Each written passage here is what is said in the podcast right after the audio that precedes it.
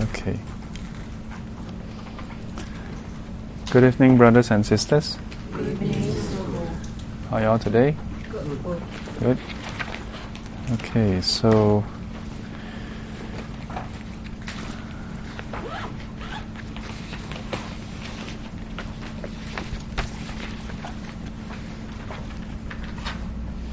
all right.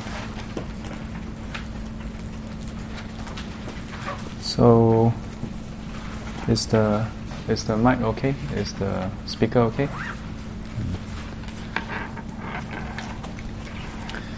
All right. So last week we went through the the overview of uh, the first of the five uh, sections.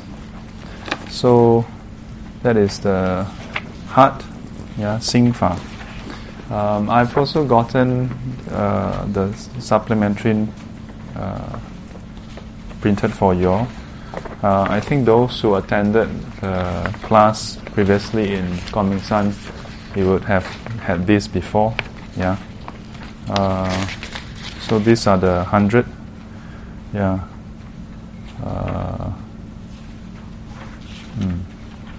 Oh. So we can use this as a reference as we go through the text. Uh, the first page is basically the um, the commentary itself, where the hundred uh, different uh, phenomena in this world is being listed yeah, in the five different categories. Yeah, this is in Mandarin or in Chinese, and then we have the the translations with English and uh, Sanskrit terms. Oh. So last week we went through uh, the the meaning of uh, the term heart, yeah, or as I mentioned last week, I, I use it very interchangeably, heart and mind, yeah. In in Sanskrit Pali, chitta, yeah. So altogether six different meanings, uh, and the six different meanings encompasses uh, various aspects yeah, of the functioning uh, of the heart itself. Yeah. Uh, so, so this week we are going to look at the specific specific meaning itself. Mm. 心法的别义 yeah, the, the specific meaning for heart yeah, or sing.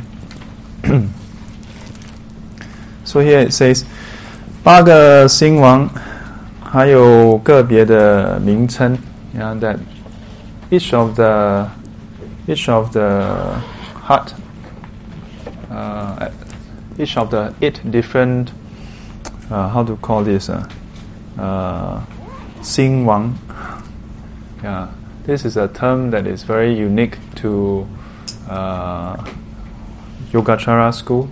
Yeah, they call it the the king. Yeah, or the. Let me adjust this.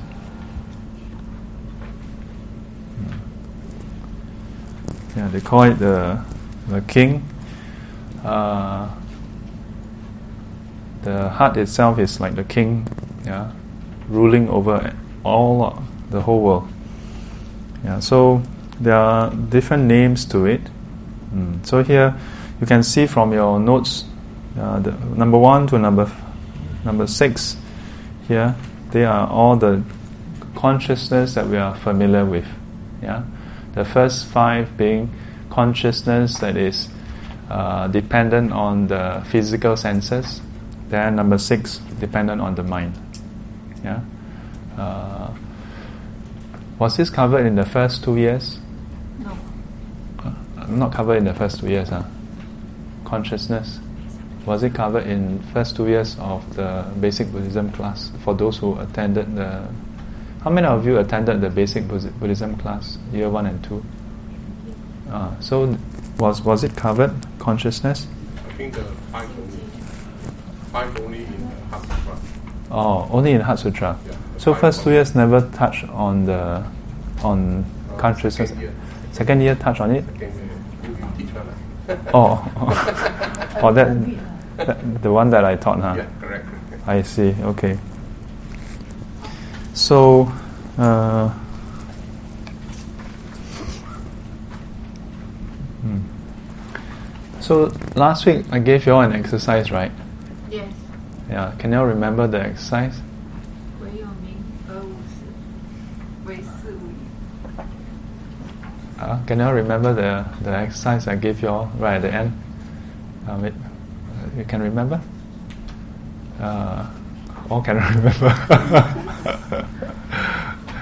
yeah, so it was to to go back and reflect uh, on this verse. Uh, 唯有名而无义，为是无义。Yeah，名言安利的一切法都是毕竟空。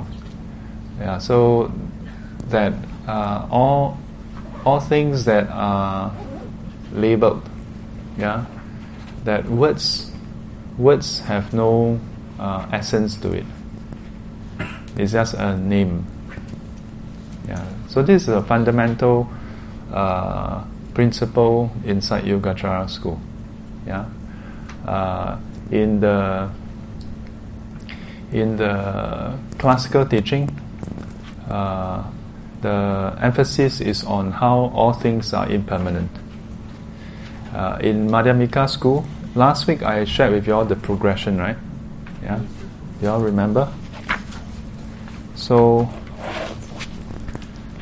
before we delve further, I thought good to um, have some some idea there. Uh, so last week I shared the progression, yeah, from the Buddha's time to to the time of Nagarjuna, yeah, then later on Yogacara. Uh, so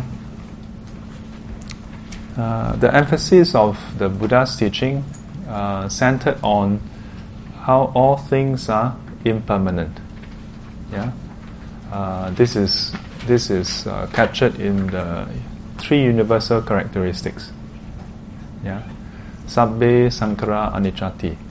That all conditioned ph- phenomena are impermanent. Mm. So you'll find that in the various sutta, uh, the Buddha and his disciples would always come back to this. Mm. Now, I'm not you must bear in mind, uh, I'm not suggesting that the later schools refute this. Yeah, uh, it's not that we refute that.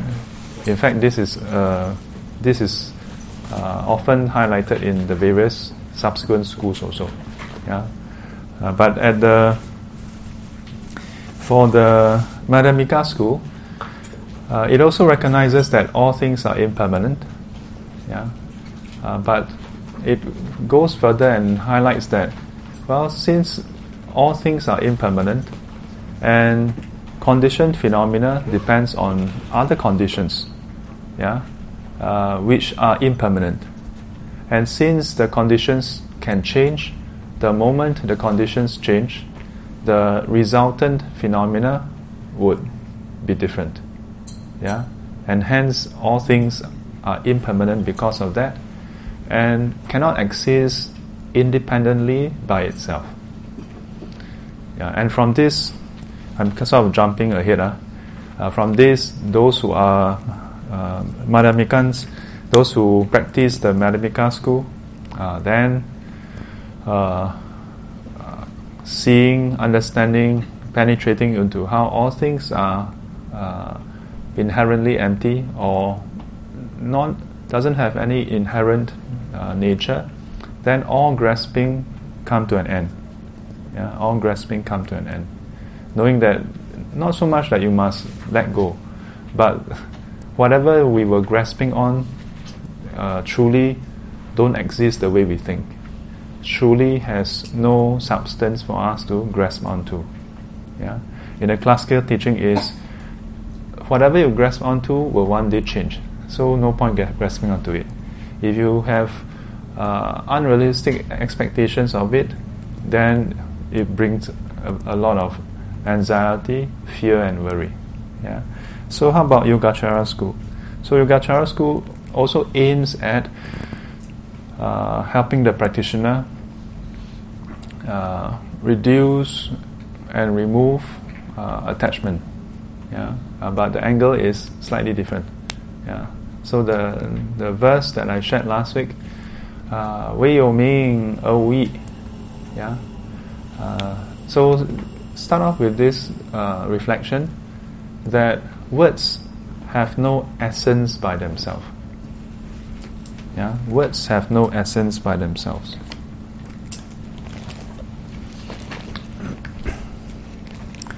And if words have no essence by themselves, then what happened? Uh, so, what is today's date? 22nd of February, huh?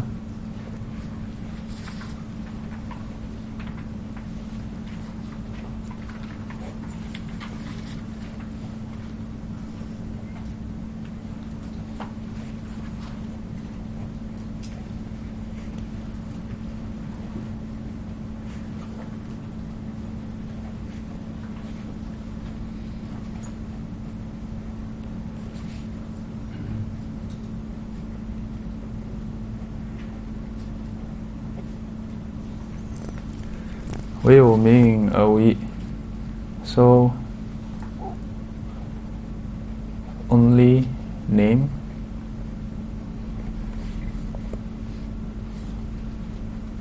and no essence. Hmm. Yeah. So uh, this is one of the one of the things that is inside Yogacara school. Yeah. Uh, I will later sh- uh, explain or, or link them up. Yeah. Uh, why, how this is linked to what we are learning about consciousness, about the heart, the mind, and everything. Okay? Yeah. So, uh, two, two, two very uh, common illustration in the Yogacara school is everybody follow me, say fire. Say again. Fire. Say again. Fire. Uh, did your mouth catch fire? No. No. Did your throat catch fire? No. No. Uh, so this is this is the illustration from the commentary directly. That words have no essence. Yeah. The word fire. What does it mean? It refers to the, you know, the pro- the, the the phenomena that is the result of combustion. Yeah. The, the scientific term is combustion yeah. But when I say combustion or fire, nothing happens. Yeah. It is just a name. It's just a label. Yeah. It doesn't have the properties of combustion. Now, instead of drinking water, can I just say water Yeah. and quench my thirst? No. If I say drink water, okay, does it quench my thirst? It doesn't quench my thirst, isn't it? Yeah, you must drink water. Yeah, but you can use words to describe it, but it's still not it.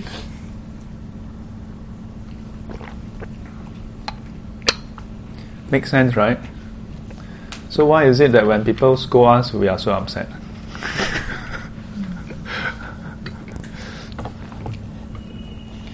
huh?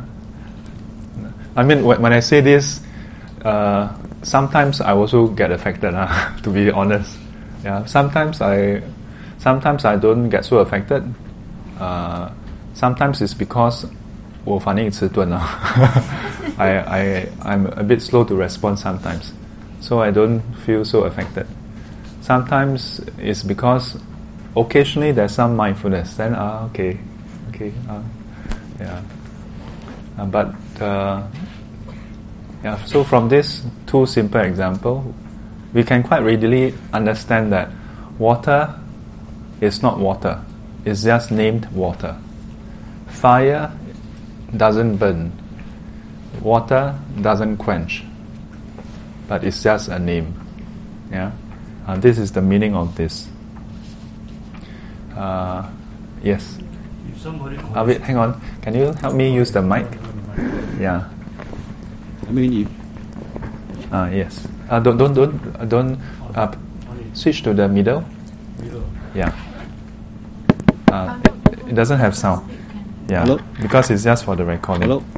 Okay, yeah. Yes. So, um, if somebody calls you stupid, Uh. how, how do you respond? Mm. So, if someone call you, that's a good question, uh, because it can possibly happen. Yeah. How many of you? Uh, okay, maybe a bit sensitive, uh, but how many of you have ever have someone call you stupid before? I have. Yeah. Some of you never. Uh, So cannot recall. cannot recall. Choose to forget. Choose to forget. uh. Mm. So how did y'all respond to it? Let's just hear how y'all usually respond when someone call you stupid. Uh, let me start first. Uh. Uh, I do find that uh, some usually when people say such terms, sometimes it's very close friend. Then they will they will say something like that. Uh, not meant to literally say that you are stupid, but sort of like to tease you, like, "Hey, stupid are you?" you know. Uh, but usually when it's said like that, and especially in a very Singlish way, "Stupid are you?" then you don't feel so bad. Yeah. But if a person say, say it in a very, you know, official way, that is so stupid. You know, then maybe you may feel a bit more hurt. Yeah. How about the rest? How how do you all?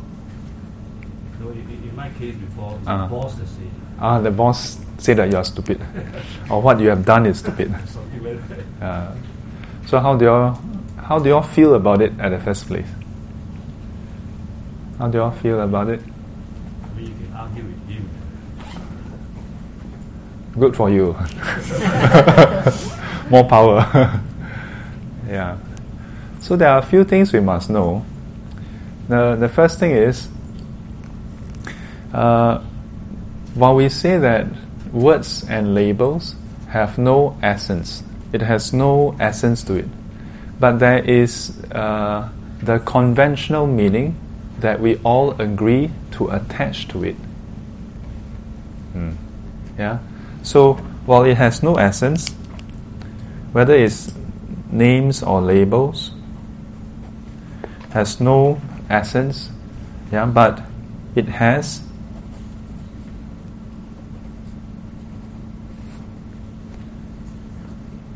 uh, conventional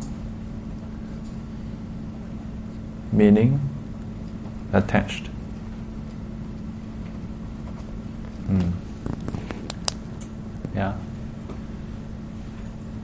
So, to give you an illustration, let me see whether I I have written down the. Uh, no, that's two, huh? I, oh, this is the second page. Did I? Ah, yes. Hmm. So remember the aye and aye? Yeah. Can you all remember? Yeah. This is in English air, and then in Indonesia bahasa uh, air, which means water. Yeah. So um, if you are in Indonesia, then you want to have water, you must ask for air. Yeah. And if you have to write it out, you have to write this. If you insist on writing, if you insist on writing water, uh, well, a lot of them do understand English, but if you encounter, if you are in a village and you are lost, and the villager doesn't understand English, and you insist on, you know, writing water, yeah, then what, what will happen to you? You'll die of thirst. Uh. yeah. So, uh, while words itself has no essence, it has conventional meaning that is attached to it, that is assigned to it. Mm, that's why it's called a label. Yeah. So meaningful usage of it, it allows us to interact with people. Yeah. So in the case where, let's say, our boss uh, calls stupid, or calls what we have done stupid. Yeah. Our decisions or actions, and the, our boss say that was stupid. Yeah. Uh, what does that tell us? Uh, Actually, it, it just tells us that our boss think that it's stupid. the, the trouble is we don't just think about that. We think that we are also stupid. yeah. You, you see the difference between what our boss think versus what we are? It is like, for example, now if I were to um, uh, look at HK and say, uh, you are a beautiful girl. Do you all see, see look at her, her, her long hair? His hair is shorter than mine today. so, when I say that, um, and y'all can see that he's not, right? Yeah? So, what, what does that tell you? What does that tell you? Doesn't make sense. That what I said doesn't make sense, isn't it? Yeah? Um, does it change him? No. Does he suddenly have hair, long hair? Does does he become a beautiful girl suddenly? It doesn't, isn't it? Yeah, he's still as as male as manly as he gets, isn't it? Yeah. Mm, So, uh, but when when someone comment on what we have done or decided, or just say that to our to our face, yeah, uh, you are stupid. That is very different. Yeah. Mm. I want you all to think about why. Can someone? Uh, I want you all to just think about it, and maybe you all can just share why. Yes. Ah. Okay. Is someone you love and you like much, Uh uh, regardless of whether it's a he or she, they say you stupid, you won't get angry at all. If it's someone that you like very much, Or, or you love very much, then you won't get angry. uh, and why? Because you like the person and and you think that he, the he or she might be uh, intention is telling you in the right way that you are really stupid. Ah, So we accept that we are stupid. they are stupid. so you will get angry, you know. Ah. So what if okay? So you are saying that if it's from someone that we love or we care about, uh, then we will accept it. Okay, for you, you will accept it. I will accept Mm, it. How many of you will accept it if it comes from your loved one, telling you that you are stupid? How many of you? No, it's, it's not a matter of like if more more of you vote yes, then it's correct. ah. Yeah, it's just to to let us yeah just to share. Yeah, yeah because thi- thi- thi- uh, a lot of things about Yogacara is about perception. Yeah, the whole teaching is about how our perception shapes our world. You know. Yeah, so this is one school that, um, uh, in many cases, we are not going to just stamp down and say right, wrong. Yeah. Mm, yes. Uh, but sometimes you could be that uh, the boss. Wait. Mic. Maybe we should pass the mic around. Yeah. Or you just speak. Let me see whether the mic can pick up. Sometimes it could be the boss may not. Oh, quite loud. Okay, uh, your voice can. Stupid per se. Uh huh. Uh, it may be that he is saying that what this person did was stupid, Ah. but he just uh, say it out as a matter of habit without elaborating further, Uh huh. and we interpret the meaning differently. Ah, okay. Mm. In what cases will you be affected? If your boss say that you are stupid versus uh, that what you did was stupid. Boss say. Huh? If your boss say no, so both are said by your boss. If your boss say that you are stupid versus if your boss say that what you did was stupid, which which would you prefer? Of course, we can all agree that if your boss don't say that you are stupid in any way, that's the best, lah. Huh? So let's just get that out of the way first. Now the boss is going to say that you are stupid in some ways, yeah. So uh, to say that you are stupid or well, after this class, all everybody feels stupid.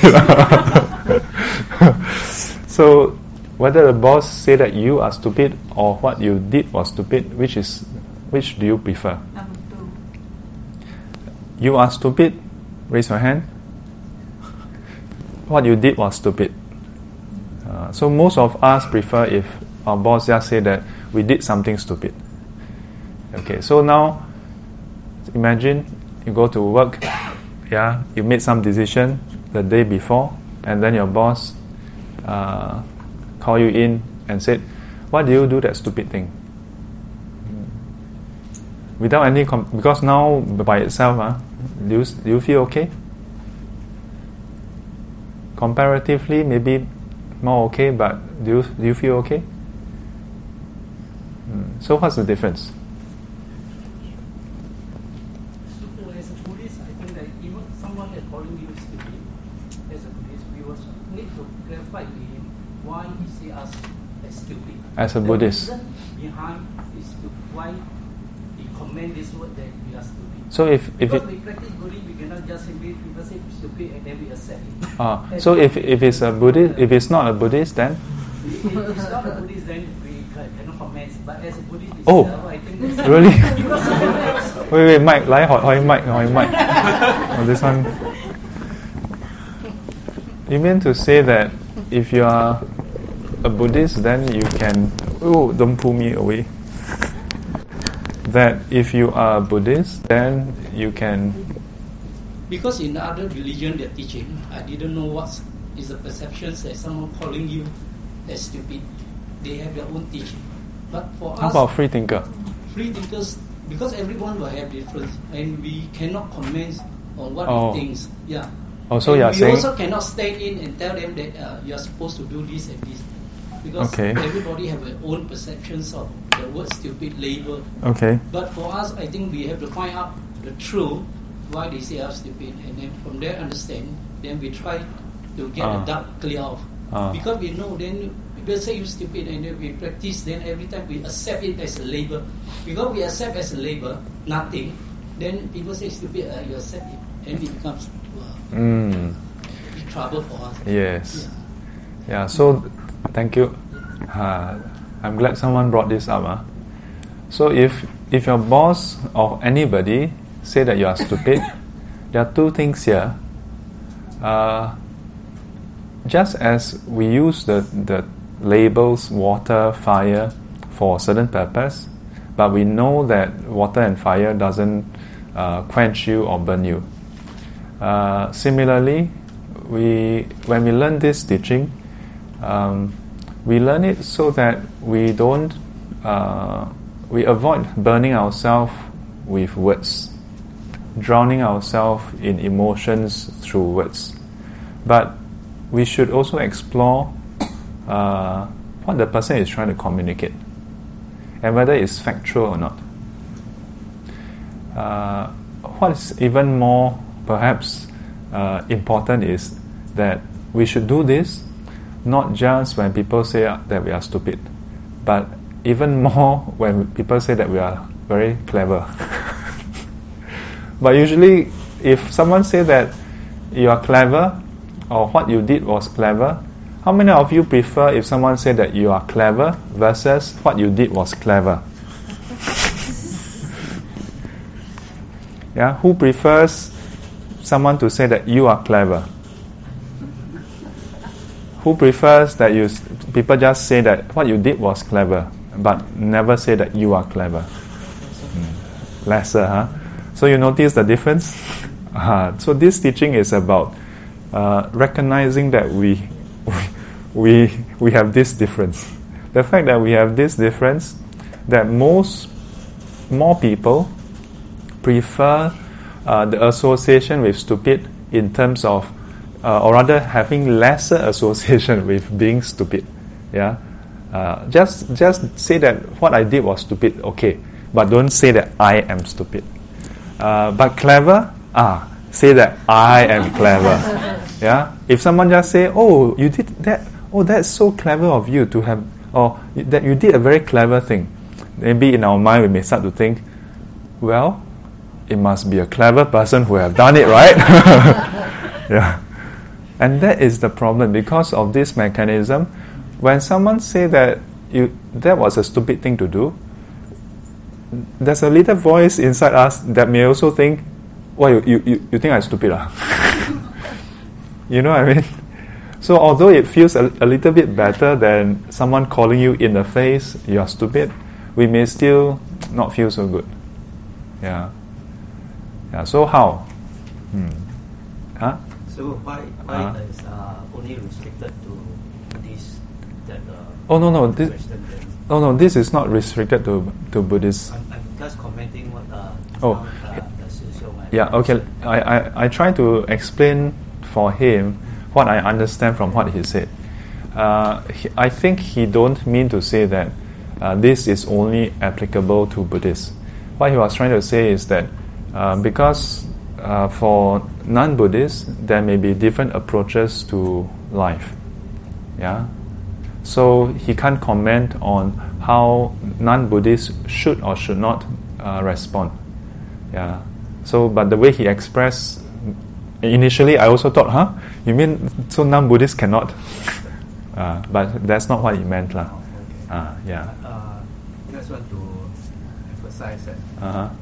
also we don't need to question if we uh, how to say we don't have to say question them what's the reason why why why why. Ah, to, right. Meaning, if someone's if your boss say that um, uh, what you did, what you, the decision you made was a bad one, we don't have to know why your, your boss say that. Uh, if we, we stick to this topic about the way way you mean uh, we so. Uh-huh feel that uh, it's more on the attachment that we have that Ah. we like like ourselves too Mm. much that whatever people say we take it like yeah talking about you Yes.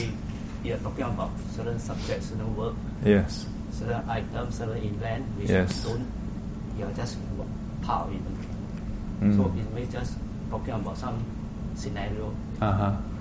or, or it's stupid because uh, yeah, maybe he comment that his his uh, judgment is stupid also. Yeah. So how do you Right. know? How Uh, do you know so- which is it? We Or, or rather, or rather, or rather, uh, do you think it's fruitful to find out whether the statement was uh, was justified, or or rather, uh, do you think there are implications if our decisions was indeed uh, not so good versus actually the judgment of our decisions was actually flawed by itself? I think first step is that hold our reaction first. Uh, Uh, hold our reaction. I think Yeah, but after holding the reaction, or, or rather not so much holding, but resolving our our emotional response, then should we not do anything? uh, well, I think depends. It depends on the scenario. If we say So are there scenarios where where people are, are purposely want to go go towards you. Uh-huh. I mean, uh, like, like you know that they are attacking you, uh huh or uh, this scenario is that the a boss to a subordinate is just a comment, yeah or always like that comment. Uh huh You don't always tell him why, why, why like that. So if you know that the consequence will be somehow or other, so just stay, stay quiet, and just let the thing. I mean, whichever event that evolve. I mean, just part of the scenario that uh, one one time explained. okay So I'm, That- I'm not sticking to this uh, the very this only name and no essence. uh, but you know you notice besides writing this I write eh something else here. Uh, do you do you see what, what can you read this? So it's a conventional meaning Yes. attached. Uh, So uh, So let, let me highlight. Uh, let me highlight. So um, for many Buddhists, after we learn the Dharma, there's a tendency towards inaction. Not all, but there's a tendency towards inaction. And this is actually a misinterpretation of the teachings.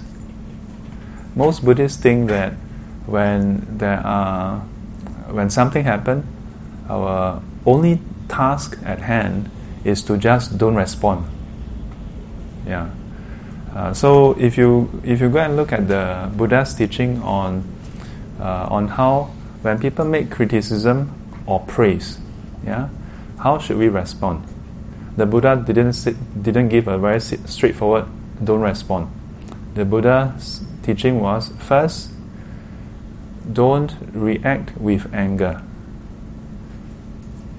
When people criticize you, don't react with anger, but listen to what is, has been said. You must know what has been said. Similarly, if someone praise you, don't react with elation. Wow. But listen to what has been said. Then determine whether it's true or not in both cases.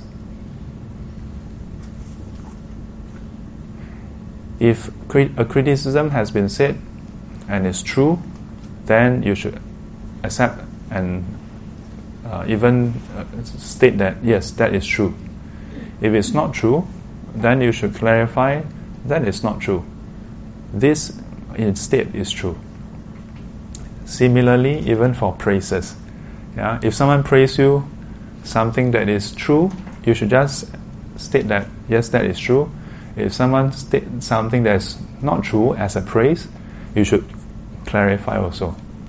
And that's why you all can uh, don't, don't, don't go and try lah. But sometimes some students will will will, will praise monks or nuns. Uh, sometimes directed to Sifu saying, "Wow, Sifu, wow, you are so enlightened." What? No, no, no. I you will see that immediately the response is, "No, that is not true." yeah. Uh, so, uh, so th- so here I want to ask you all something. if uh, I think they have alarm system built in here. If an alarm, the fire alarm goes off, what do you all do? Run. O- okay. Yeah. How about the rest? If the fire alarm here, like now, five minutes later, Sifu talking, then the fire alarm goes off. What do you all do? Is it a false alarm? Huh? Is it a false alarm? Is it a false alarm? Uh, is it a false alarm? I think even if it's a false alarm, you have to run out. Leh. yeah, yeah, I'm, I'm serious. Under fire, fire safety, right? Whether it's a real alarm or false alarm, as long as the alarm goes off, you should evacuate as soon as you can. Yeah. You won't know it's a false alarm. Yeah, exactly. Or run out. Yeah. Uh, so you should evacuate because you wouldn't know exactly. Oh. Uh, but how about, I mean, how many of you would continue to stay and listen to Dharma class? Sorry, Sifu. Yeah. So we follow Sifu, Sifu run, we run. yeah. yeah. Whether you all follow me or not, I'm going to run. so we also run. yeah. So after that, what what happens? Uh, given that there's a fire system here, so it will trigger the fire station. Yeah. Uh, in Singapore, the police will also be triggered. So imagine the fire fire uh, fire staff, firefighters come, they set up everything, and then they try to put up the fire, uh, assuming that it's the real fire. Then what if the police were to come in and then try to stop the firefighters? Yeah, saying, "Stop! Do not put out the fire first. We need to do investigation. We need to do an investigation now." Do you think that's the right order of things?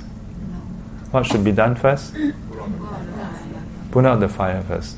Don't let it spread. yeah, no matter how big or small, no matter how it started, we should put out the fire first. Then, what happened? Uh, then the police will do the forensic investigation. Yeah, and then they may discover that ah, there's foul play or no foul play. Was it uh, an electrical fire or was it whatever? Yeah. Similarly, uh, the Buddha's teaching is good for us to put out the fire, but it doesn't mean that that there's always never a reason to investigate what happened. Sometimes it may not be very fruitful, yeah, but sometimes it may be useful, yeah, especially at work. Uh, in some cases at work, uh, if for example, the, the, the case that uh, KS mentioned, where you, you know some colleagues are always very critical or very negative about things. Yeah, no matter what, the person will always say something nasty. Then, uh, if you are very sure about the person's temperament, uh, that uh, doing further investigation doesn't help at all, then that's responding with wisdom also. It's a response sometimes to not respond. yeah, uh, but uh, the thing to highlight is that uh, it doesn't mean that we should always not respond. Uh, we need to examine the conditions. Yeah, why is that important? Because in the event where another person who is not like that were to make a statement, hey, I think that was a very bad call. Yeah, uh, the person may have some reasonings. Yeah, and finding out the reasonings behind that statement can be useful for our own personal growth, be it uh, professional work, or personal character, or even our spiritual progress. Yeah, so um, uh, so there's these two parts. You know? So step one keep calm.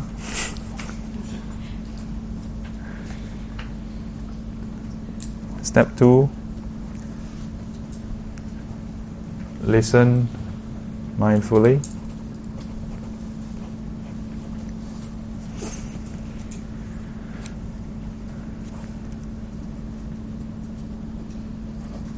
And then step three, clarify if needed.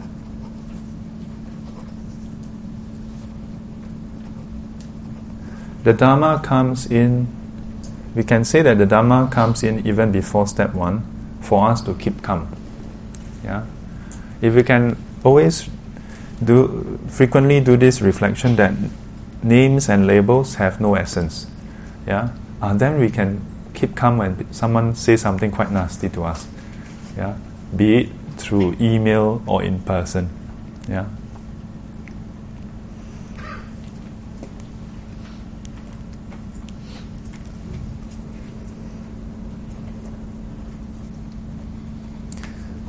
Put out the fire first.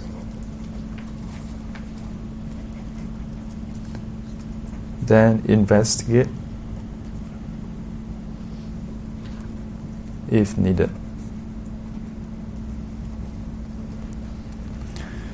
So I want to just uh, elaborate a bit more about this. Why put out the fire first?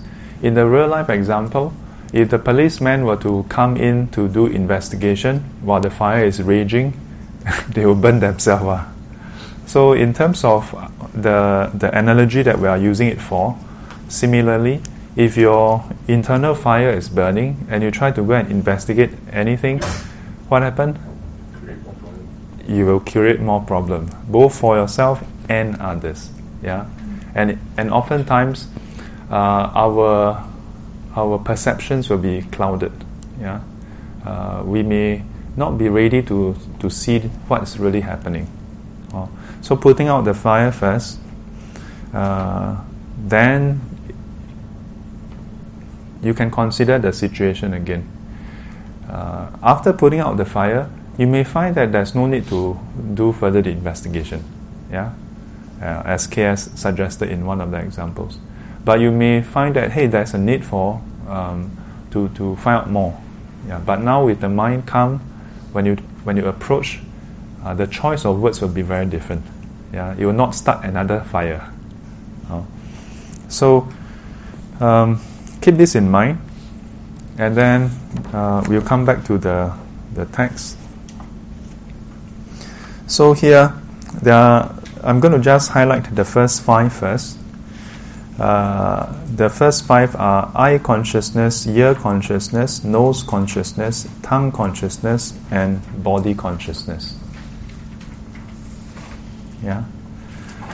The first five, including number six, are named after the sense base. Yeah, are named after the sense base. So, eye consciousness arises due to which sense base? Eye sense base. Yeah, ear consciousness, ear sense space. Yeah, and so on. So it says here, 眼识一直眼根. Yeah, dependent on the eye sense space. Uh, 呃，一只眼根原是贤舍为净，而生其了别。yeah, so.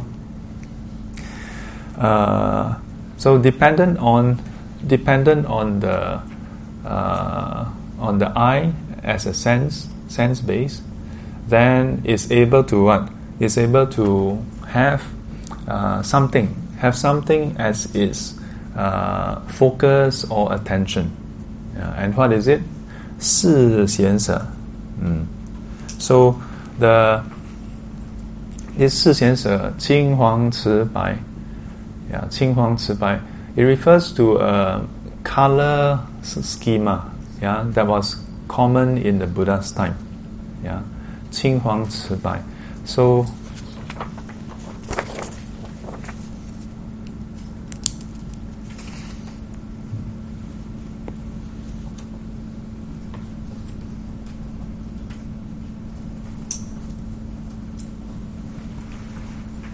Huang, sorry, one more liner, sorry.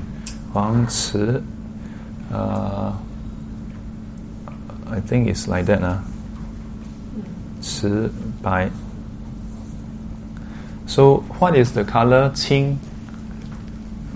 How many of you think that is green? Uh, the fact that I asked you this question, nobody dare to say yes. Huh? how about Bai? Do you, how many of you think it's white? Oh, really? Uh, no. huh? Bai, of course, is white. Uh. so, Qing is actually not green. Yeah. Yeah, Qing is actually not. Uh, how about Lü? Ah, Lü is actually in green. Yeah. Yeah, Qing is actually uh, turquoise or cyan. Yeah, turquoise or cyan. I'm going to just put cyan here. Yeah, Huang, Huang is Huang. Ah. Huang is yellow. Ci, ah, Jing Zhu Zhe Ci, ah, this is Ci, this is red, and then ba is white. Yeah, so in one of the uh, translation meeting I had with a Dharma brother, we came across this four term. I mean, this is a common terms term that it, you can find inside the the teachings uh, in various sutras and uh, commentary. So we're looking at these few colors, and we're like, how come there's only four colors? So we, we, we came out with a clever, but don't know whether it's correct, uh, explanation. Uh, are you all familiar with CMYK? No. Uh, CMYK is the, in the printing industry. They use this four to to to describe all colors. Yeah. So the order is slightly different. Is C is cyan, uh, M is actually magenta, not red. Yeah. Magenta. Magenta is like a cross between red and blue. Yeah. Then Y is yellow. K is the uh, black darkness intensity. Yeah. Uh, so, so we were thinking, hmm, is it possible that the ancient Indians uh, around the Buddha's time, uh, they had this similar concept of CMYK? yeah, maybe, maybe not. Yeah. So uh, the thing is, based on based on the eye, uh, the eye, based on the eye, uh, the mind or the heart is able to uh, pay attention to something. What are the something? The visible aspect of material things. Yeah. In other words, colors. So as far as the eye consciousness is concerned, mm, what what is it? The ability to be aware, yeah, of these four colors. Yeah, but one should not think it, we, our eyes can only see four colors. Uh. Ah. Uh, so, uh, yeah, mm, so dependent on this uh, eye sense base, then the mind is able to uh, become to pay attention. Then together with the sense object, in other words, the color aspect, then there arise uh, awareness yeah, uh, awareness of uh, these colors. Oh.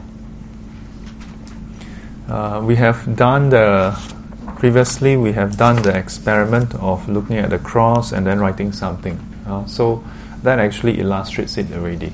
Yeah. So 原所依跟立名眼识。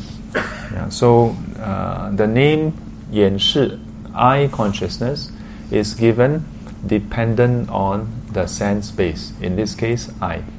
Uh, so eye con- eyes sense base then give rise to eye consciousness, and eye consciousness is only able to uh, to be aware of visible colors. Yeah, or just be able to be aware. Ear consciousness. 呃是啊，ear consciousness，一直一直呃跟缘生成为境，而生起了生起了别。嗯，so this uh, this 了别 here, yeah, uh, I have explained it uh, last week. 哦，了别。Yeah, I explained it last week, and that is basically just a form of awareness. 好 so when the ear come into contact with sound, then it gives rise to ear consciousness. Yeah. Uh, what does ear consciousness do? It can. It is uh, aware of sound. Yeah, aware of sound. So a further illustration for ear consciousness is when you're in the food court and there are a lot of people talking. Yeah. Uh, and you're having lunch with your friend yeah, or your family members, somebody, yeah, or maybe work. Uh, when you're, when the person who is sitting in front of you talks to you, um, you can, assuming that, you know, the the place is not so noisy, and you can still hear your your friend's voice, then as you pay attention to what he's saying, uh, are you aware that there are other people talking? Aware doesn't mean that you can you know what they are talking. Uh. If you know what they are talking, you're probably not aware what your friend is talking about. Uh. Uh, but sometimes it happens, isn't it? Uh, when you are talking to your friend over lunch or, or tea, then your friend is listening to other people, uh, not listening to you. Yeah. Uh, sometimes your friend may may respond, mm-hmm, uh-huh, mm-hmm, uh-huh, but actually not re- not really listening. Huh? So what happened? The ear consciousness is uh, there's that awareness of sound, yeah. Uh, but if the mind is preoccupied, whether with somebody else's speech or whatever is happening at work, at home, yesterday, tomorrow, tonight, uh, then what happened? The mind doesn't interpret what you are saying. And if the mind stop interpreting what you are saying, then all they hear is wah wah wah wah wah wah wah yeah. But out of courtesy, our friend will continue. Uh huh. Mm-hmm. Uh huh. Mm-hmm. Mm, yeah. Oh. Okay. Ah. I see. yeah.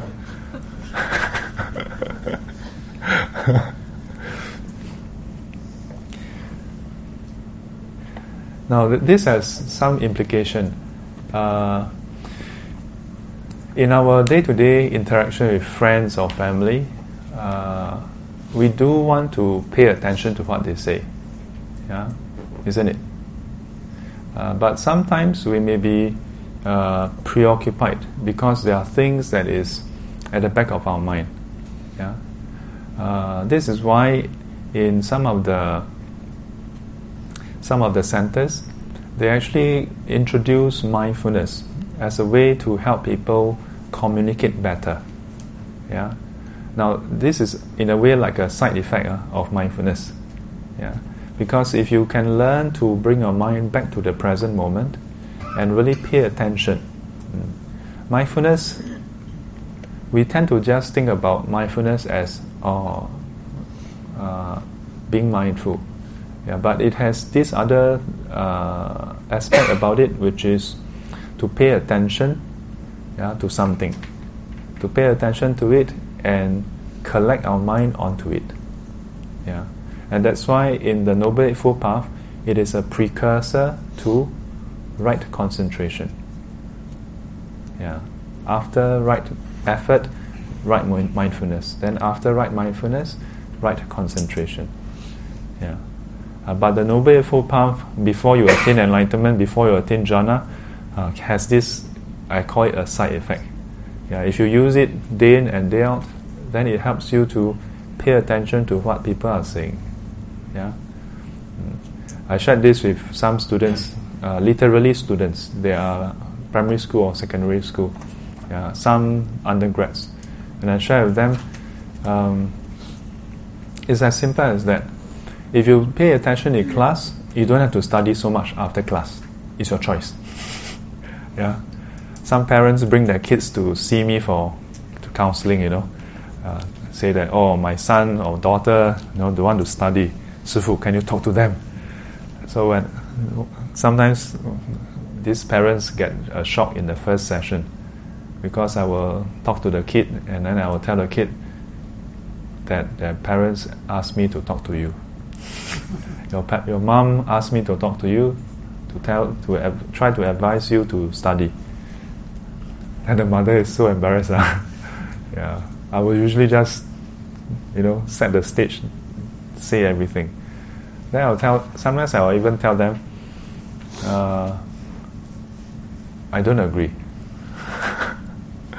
yeah, why do I not agree about to them studying or studying harder? Yeah, because I think nowadays kids study very hard. Uh. Uh, is it true? Yes. True. Uh. Uh, even in primary school or secondary school, I heard that primary school kids have tuition, tuition. Nowadays, very very atas. Uh.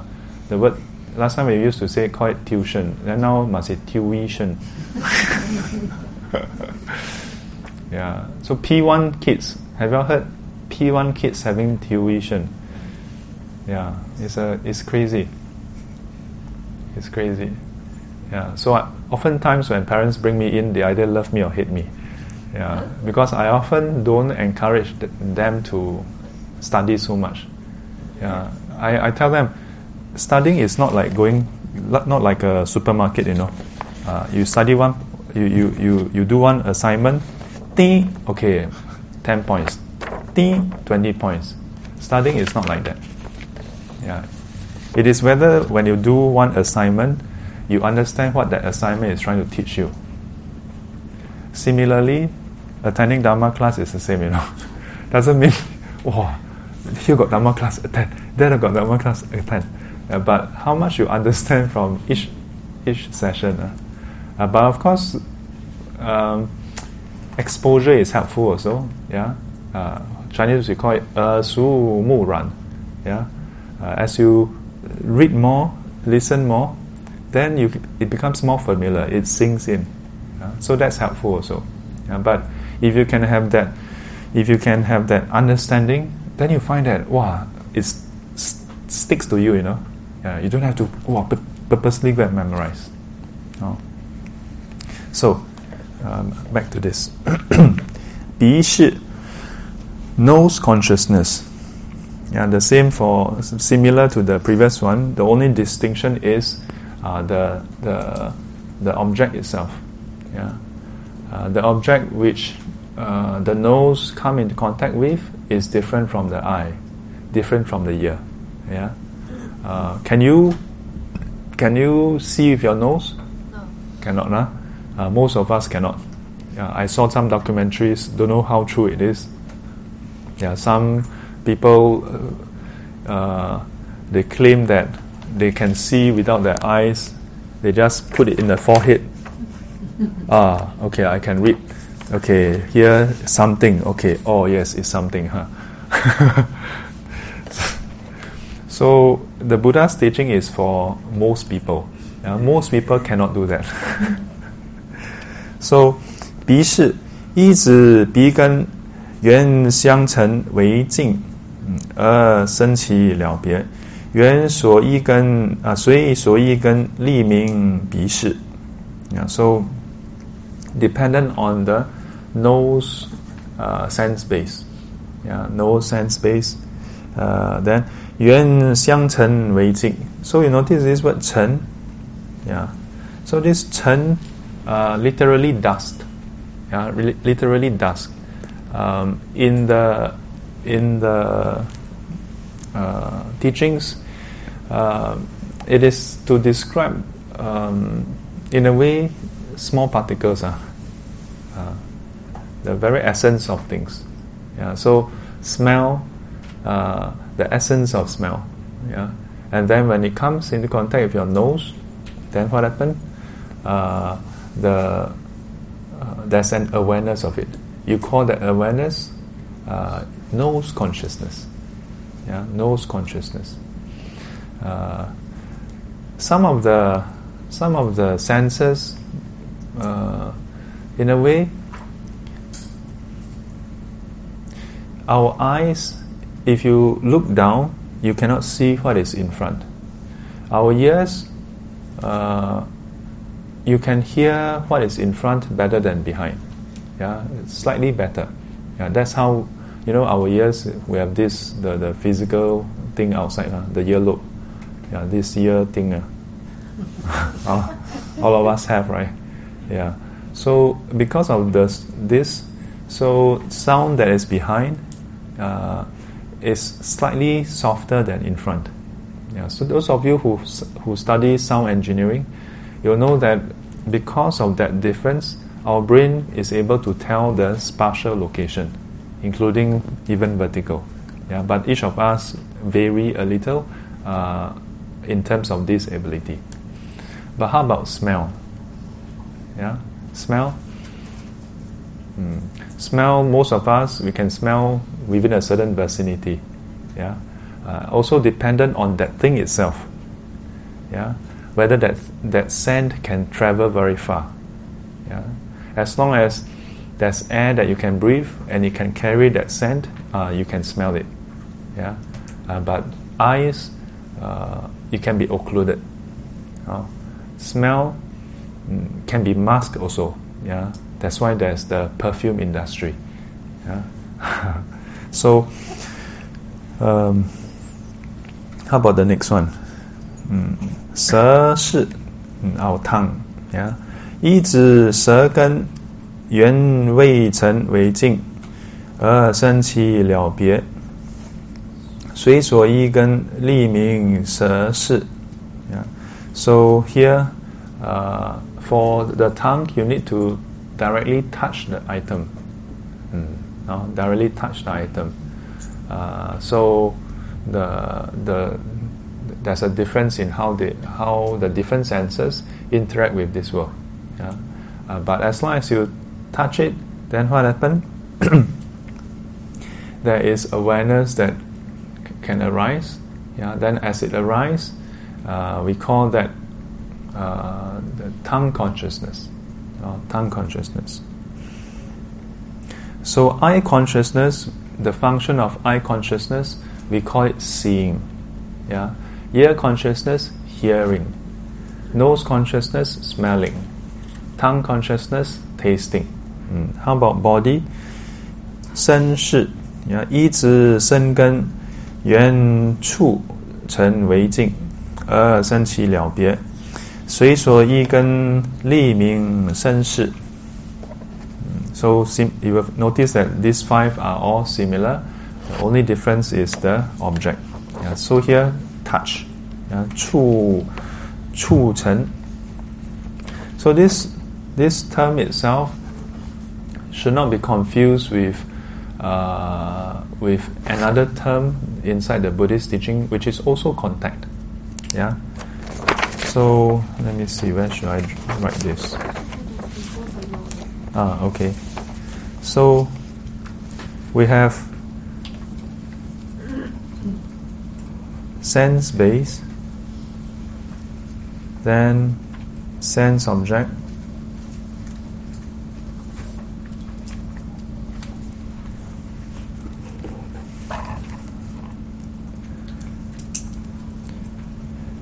So this is 根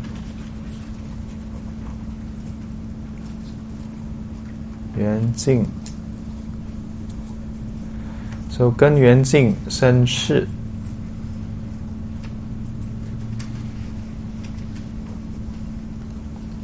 So you have sense consciousness.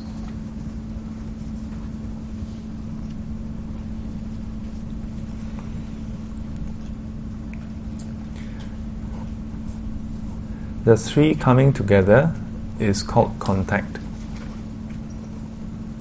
三合合名为触。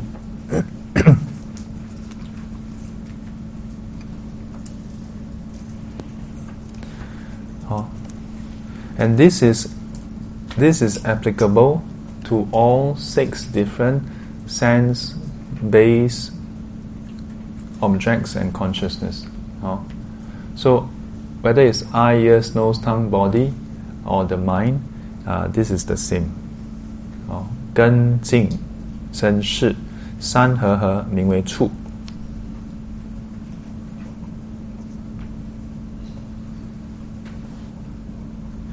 So just now, when we learn about the body, uh, uh, body sense base with uh, contact, yeah, with touch, Yeah, we call it touch. Yeah, but the Chinese word is also the same, huh?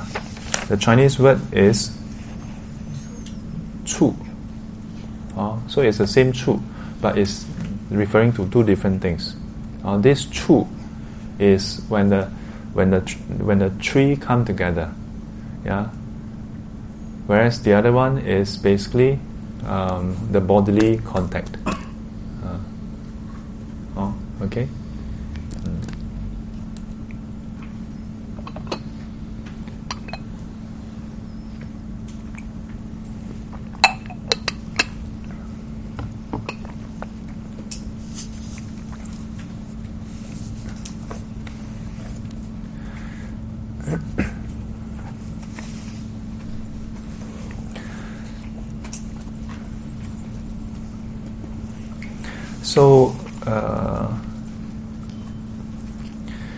you know, sometimes in movie, in the movies, then especially those Shaolin movie or uh, those Jin Yong ah, then uh, the monk will come out and then say, uh, 阿弥陀佛，呃，这里是呃清净之地，平生四大皆空，六根清净。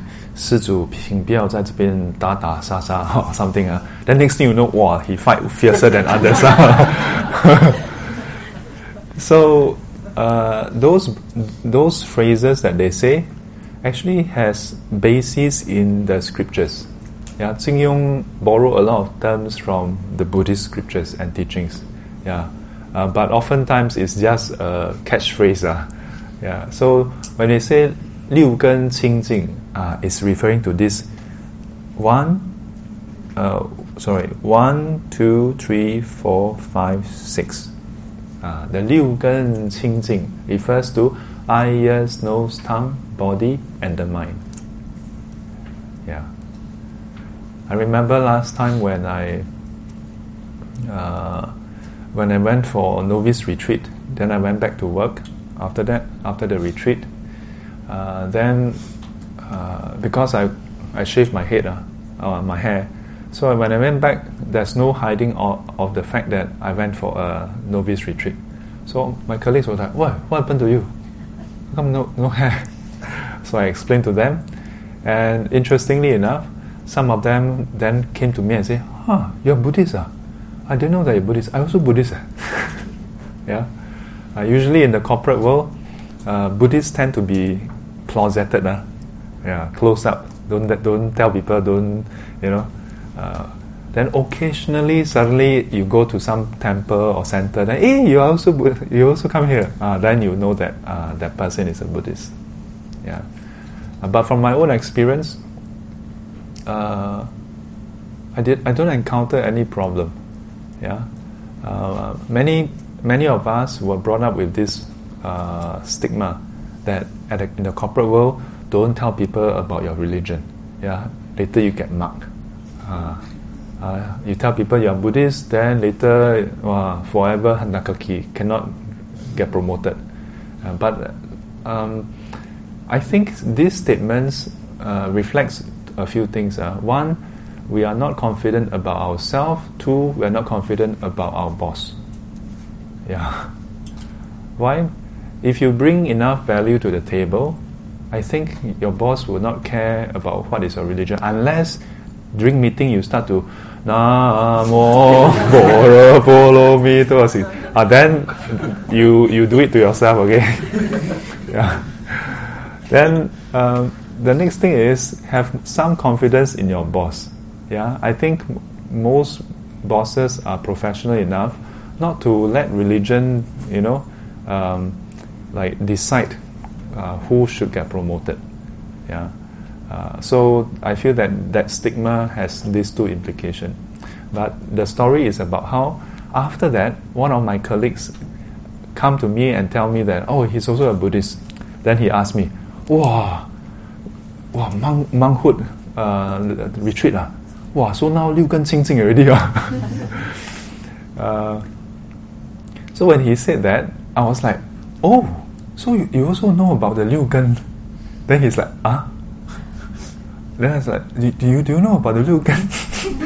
because during the retreat, my teacher goes into quite a lot of details on the teachings, and then he he explained, you know, about so who yeah, guarding the six senses, yeah. Then then my colleague said, uh, don't know, don't know. yeah. So these are terms that we hear a lot from movies, yeah, uh, but we don't know. So next time when someone asks you, hey, Buddhism does this term, Liu Gen Qing Jing, what does it mean? Ah, it's talking about eyes, nose, tongue, body, and mind. But what does it mean by Liu Gen Qing Jing? So, um, so far we only touched on the first five.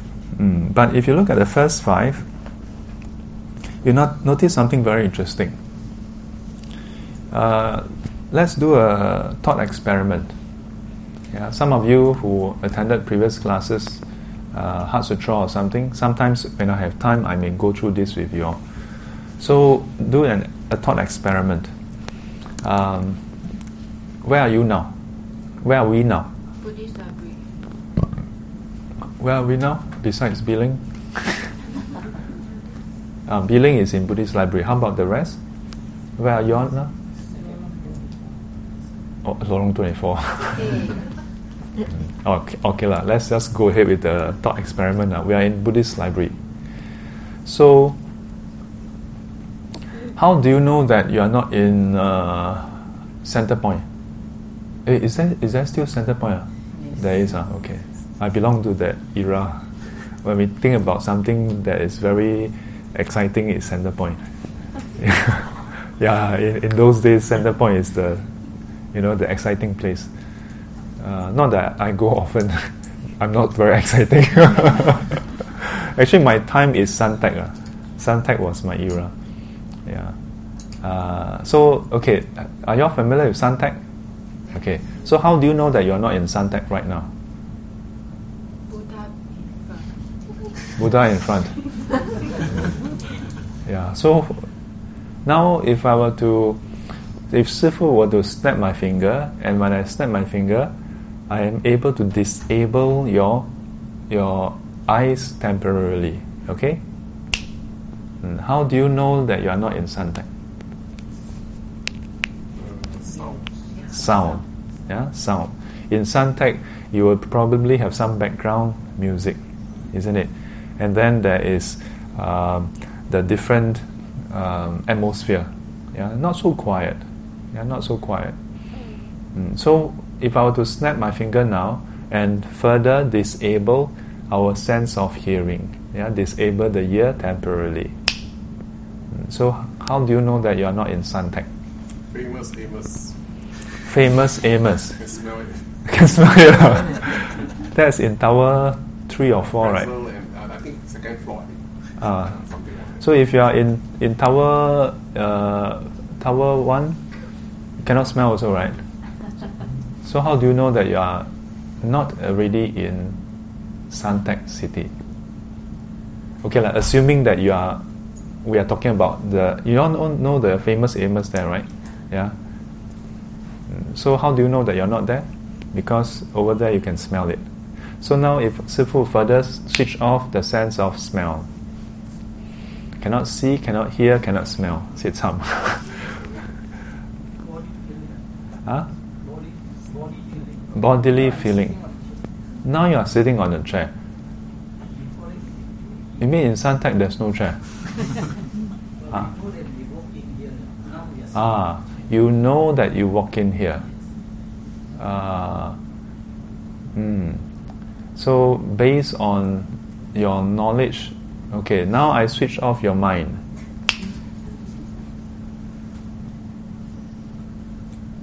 How do you know that you are not in Suntec?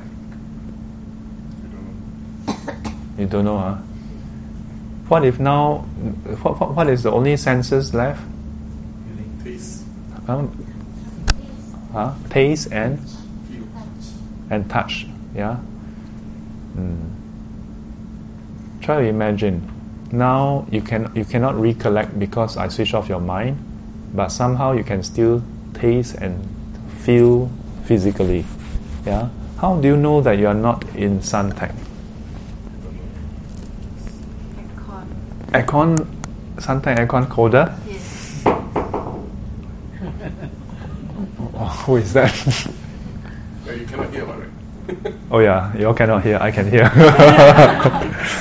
yeah. So now I switch off the sense of touch. Bodily sensations is gone. Just left your tongue. How do you know that you are not in Suntec? You don't know, isn't it? Because I could also buy Amo- famous Amos. Famous Amos is famous or what? Cookies. cookies ah, okay so I can buy the cookies and then give it to you all you all may then would you all conclude that you are in Su- Suntec why not Everywhere famous. everywhere ah. uh, so you, you wouldn't know as a result so if I were to now switch off the last sense base your sense of taste do you know where you are you cannot even think about where you are. Let's switch back on your mind. So the first five senses are switched off, and you still have your mind. Where do you think you are? Huh? Can't tell, isn't it? Yeah. But based on past memory, like imagine now this really happened, okay? Okay, somehow I'm talking to your mind directly, okay? You're not using your ears. so you hear in your mind this voice, yeah? This disembodied voice. Yeah. You cannot even hear that it's from f- the front or the back. It's just some voice. Yeah. And at this point in time, you wouldn't know where you are, except the recollection that just a few minutes ago you were in Buddhist library attending this class. And if I were to then again switch off the mind, what happened? You don't even know whether this will exist. You wouldn't have the capacity to even think, does this world exist? Isn't it? You wouldn't be able to think or decide whether you are in Buddhist library or anywhere. Yeah. In one of the sutta, Sabba Sutta, uh, the Buddha answered a question. The question was, the all, the all. What is the all? People have said, the all, the all. But what is the all? Yeah. This person asked the Buddha, and the Buddha replied, beyond the eye, ears, nose, tongue, body, and the mind, and its corresponding form, smell, form, sound, smell, taste, touch, and mental objects.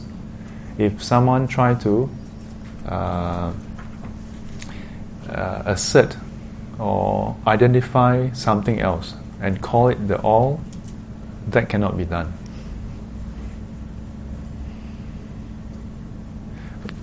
The all refers to all things. What we have, the thought experiment we just gone through, uh, is an illustration of that sutta. That if we were to systematically somehow be able to switch off all the corresponding senses, and even if we leave the last sense, yeah, the number six sense base, you'll find that the, the world disappears from you. Yeah? Have you experienced this before? Yes. Mm. Those who say yes, don't answer. Uh, if you have heard me give the answer before in other classes, uh, don't answer first. How about the rest? I, I had an operation last year. So he Ah. gave me an injection and totally knocked me out. Totally knocked One you out, one just go. First the hearing cannot hear well, Ah. then the eyelid cannot open, then of course taste already not there, right? Uh-huh. And smell also gone. And slowly left only the conscious that I can still sense doctors moving around and even that also gone.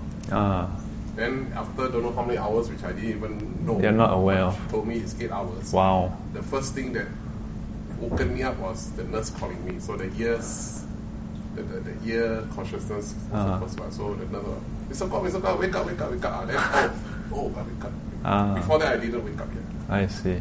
So, so in a way, what you described actually, I experienced it. Mm. How about the I wake rest? for me lah. But you wake up, ah. If you didn't wake up, then I, I won't be listening to you here. then the fact that you are sitting here, mm, yeah, I'm I'm glad you wake up. Thank you very much. So, Yes. what about person in coma? Ah, a person in coma. There are. Uh, I'm not an expert in coma, but from what I've read so far, uh, there are different. Apparently, there are sort of different levels of coma. There are some where um, the whole brain is is without activity, except the stem brain. Then there are those where there's still some residual activity on and off, but somehow the it doesn't uh, come into consciousness. Yeah, so there are some some uh, articles about those who have experienced coma, and they say that they can actually some of them, not all, uh, some of them can actually hear people when they come and visit them. Yeah, so some parts of the brain may still be functioning. Yeah, yeah. So uh, coma is a a general term, uh, but there are different degrees. Uh. Yeah. Uh, actually, as Biling probably was going to uh, reply, uh, I've mentioned in other classes, we actually experience this every single night when we don't have any dreams. Yeah, when we have a good sleep without any dreams, then we experience the stopping of all the sense, the first five senses, including number six. So in Buddhism, uh, what what are dreams? Dreams are basically the mind being active while we are asleep. Yeah. If all the senses would be shut down, Uh-huh. how could you experience it? You don't experience it. Uh, exactly. That's why uh, when we have a proper good night's sleep, it feels like we just sleep and then instantly wake up. Yeah. Oftentimes we actually dream. Yeah. Oftentimes we dream, but it's just that uh, prior to waking up, then we go into a non-sleep mode, a non-dream mode, and then we forget about the dream. Yeah. But uh, the process while we are dreaming, we experience time also. Yeah. When, if I can draw it out now, then it may become clearer.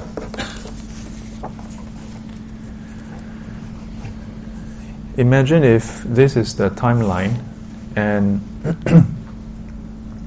uh, if any of the senses is active, uh, well, if you are if you are sleeping, the first five is definitely off. ah. Once you go into a proper sleep, the first five consciousness are all shut off. Only the mind. So let's say you we, we are awake and then you fall asleep. Then maybe at some point in time there's some dreams, no? some dreams. Then okay, no more. Then suddenly you dream about attending Dharma class. Wow, xiong ah. then you dream about attending Sifu's class. Wow, happy. or something, okay? Then after that, no, no dream, no dream. Then finally you wake up in the morning. Okay? So, um, what happened here? This is what we call uh, dreamless state. Uh. So um, when when there's no dream at all, we are basically unaware of what is happening here. So uh, in terms of our perception of time, we don't perceive any time change at all. Yeah, we don't perceive any time change at all. Yeah, so um, if we can add this up together, then uh, this actually doesn't account for any time. Let me use. I don't know whether this is. Can you all see the black color? Uh, so this part doesn't account for anything. Yeah. The trouble is, by the time we wake up, right? Uh, usually, for for many people, they may say that they don't dream, dream at all, but oftentimes is that by the time they wake up, they have forgotten about the dreams already. Yeah, for for many people. Yeah, some of us can remember the dream, some of us cannot. Mm. Oh. So, six sense basis.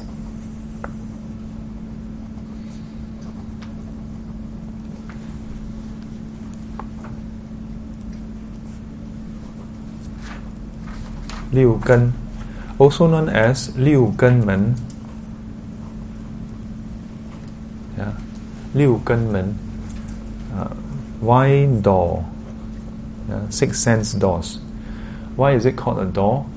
And the Buddha used the term door to describe how um, it is through the senses that the world enter into our mind.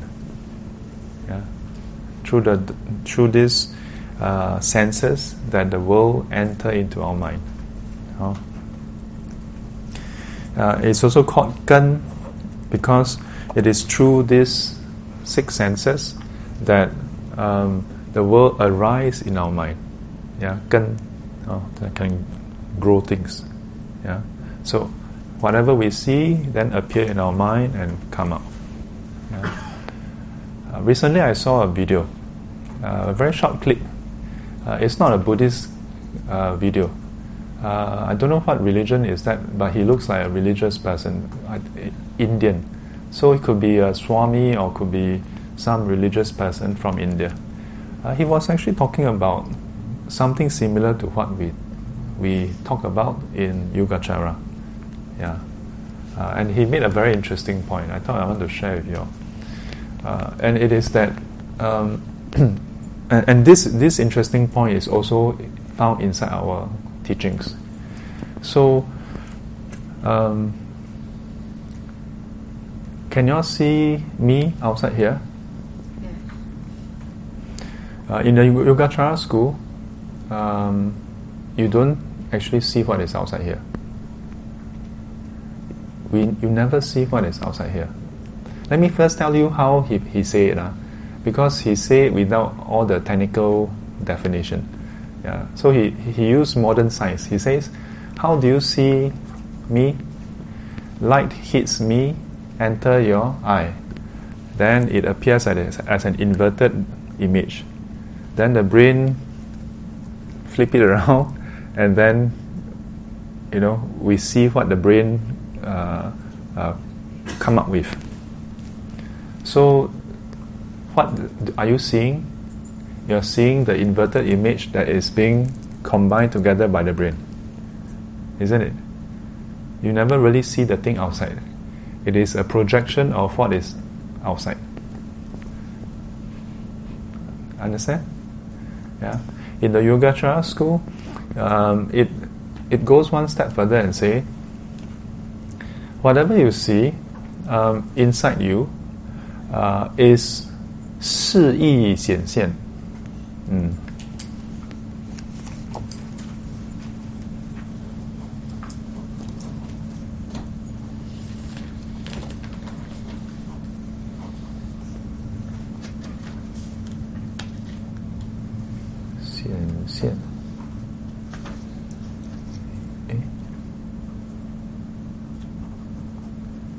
，is it this 显啊？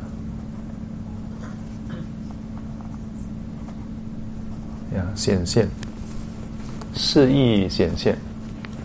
So let, let me explain the English one. ah. So uh, 示 is a like. 意 uh, I'm going to just use the word uh, meaning first or essence. yeah. Appearance.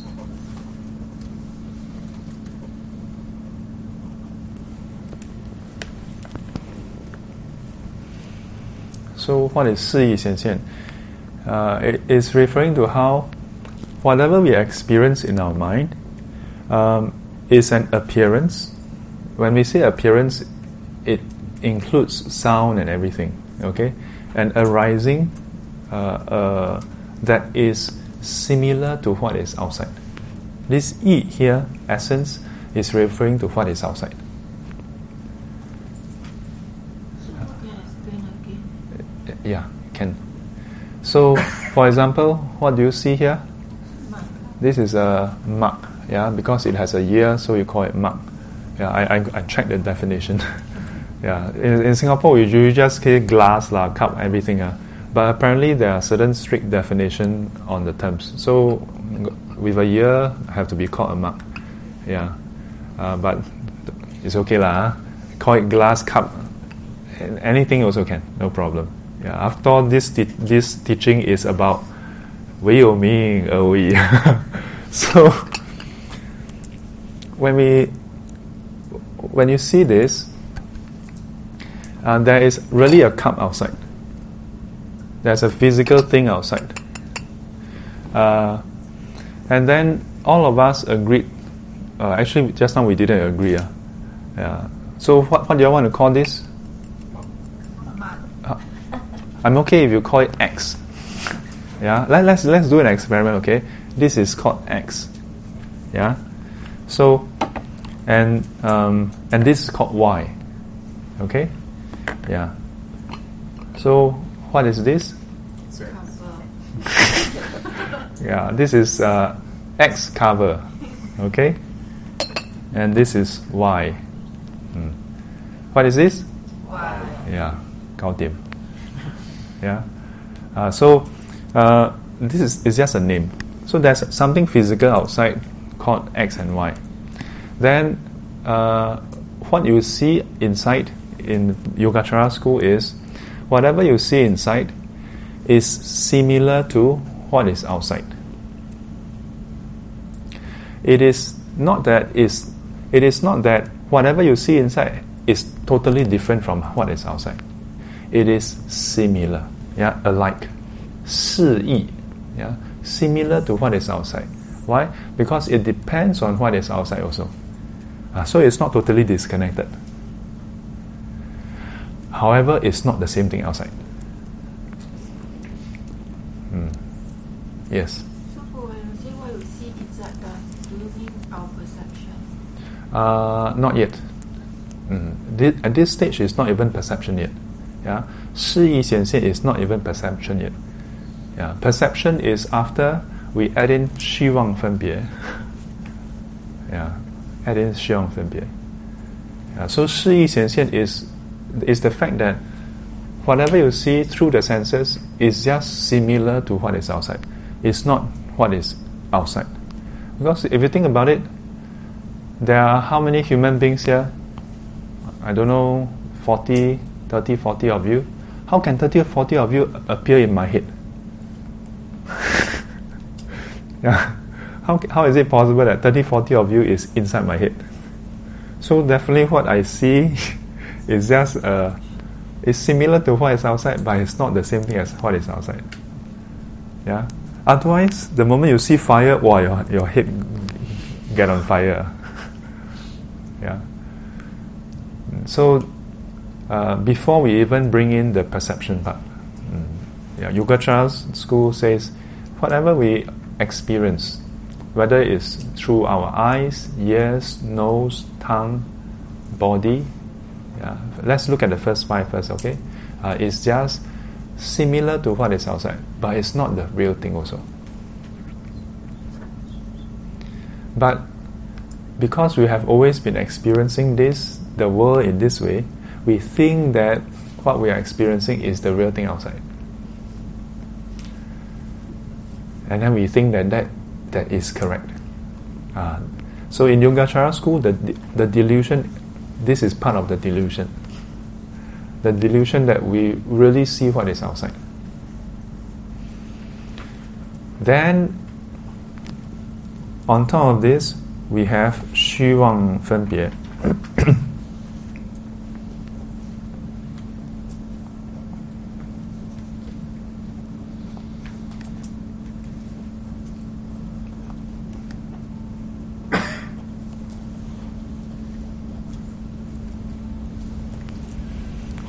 So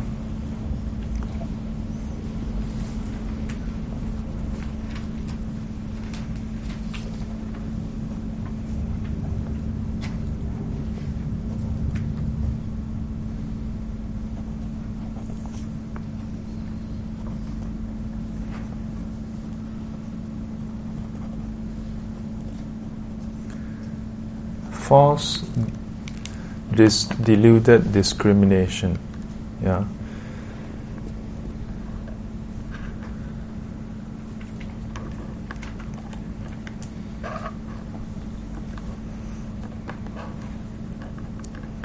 we discriminate what we see as real. Mm, so this is the major part.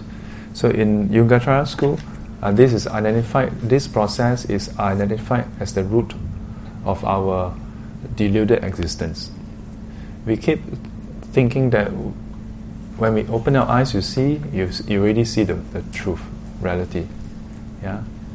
Now in this commentary, it doesn't go into the specifics of so what. Yeah, this commentary only identify, uh, break down the whole world into hundred different items. It's just clarifying all the different terms. Yeah, so here and there, uh, as before, I'll bring in some of the teachings from the other commentaries. Yeah, which is also part of this school. Yeah, so. Uh, So far, so good. Mm.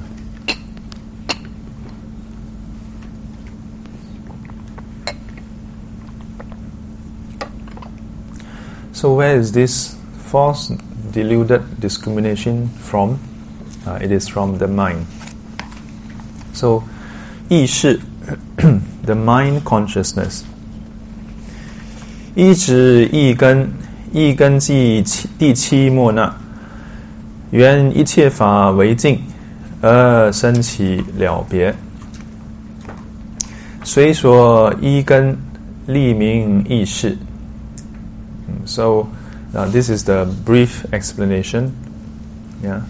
So what is this mind consciousness? 一直一根一根，so dependent on the mind sense base. Yeah, dependent on the mind sense base. Then here it explains what is mind sense base. 一根记第七末那。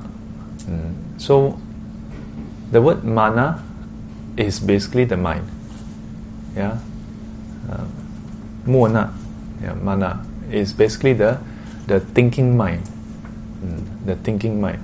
Actually, thinking mind is an oxymoron. Uh, or rather, no, not oxymoron. Uh, thinking mind is not oxymoron. It's a is a redundant adjective uh, because mind is always thinking. Yeah, uh, but so um, because in Buddhism mind is all encompassing. uh, so we we just highlight. I just highlight here. Okay, uh, this is referring to uh, the thinking aspect. Oh. So what does it do? 缘一切法为境. Mm. So number six consciousness is very special.